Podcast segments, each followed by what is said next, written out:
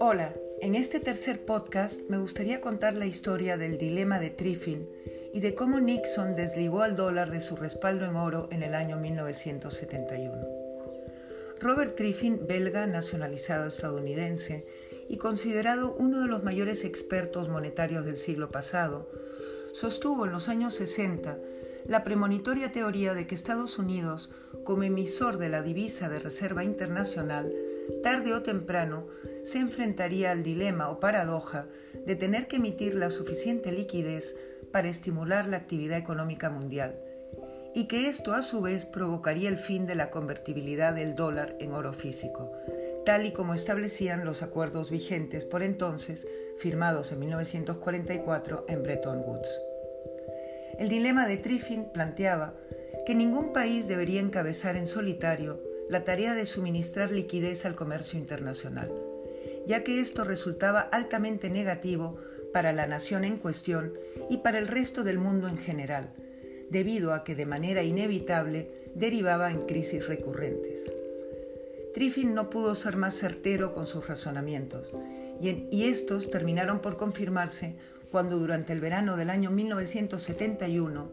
el 37 presidente de Estados Unidos, Richard Nixon, consumó uno de los mayores incumplimientos económicos de la historia,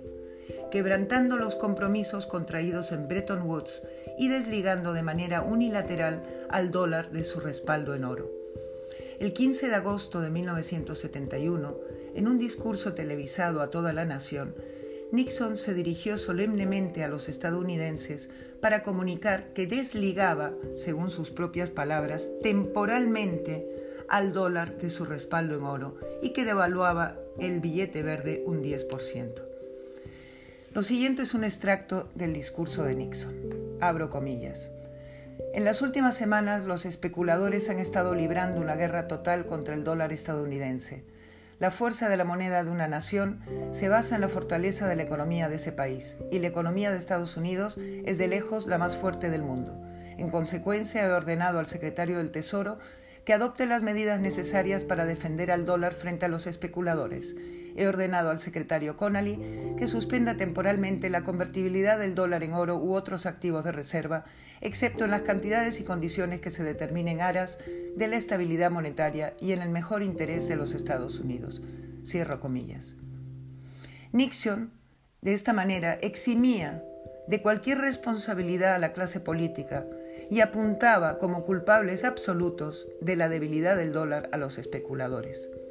Curiosamente, en la actualidad los políticos y responsables monetarios europeos y norteamericanos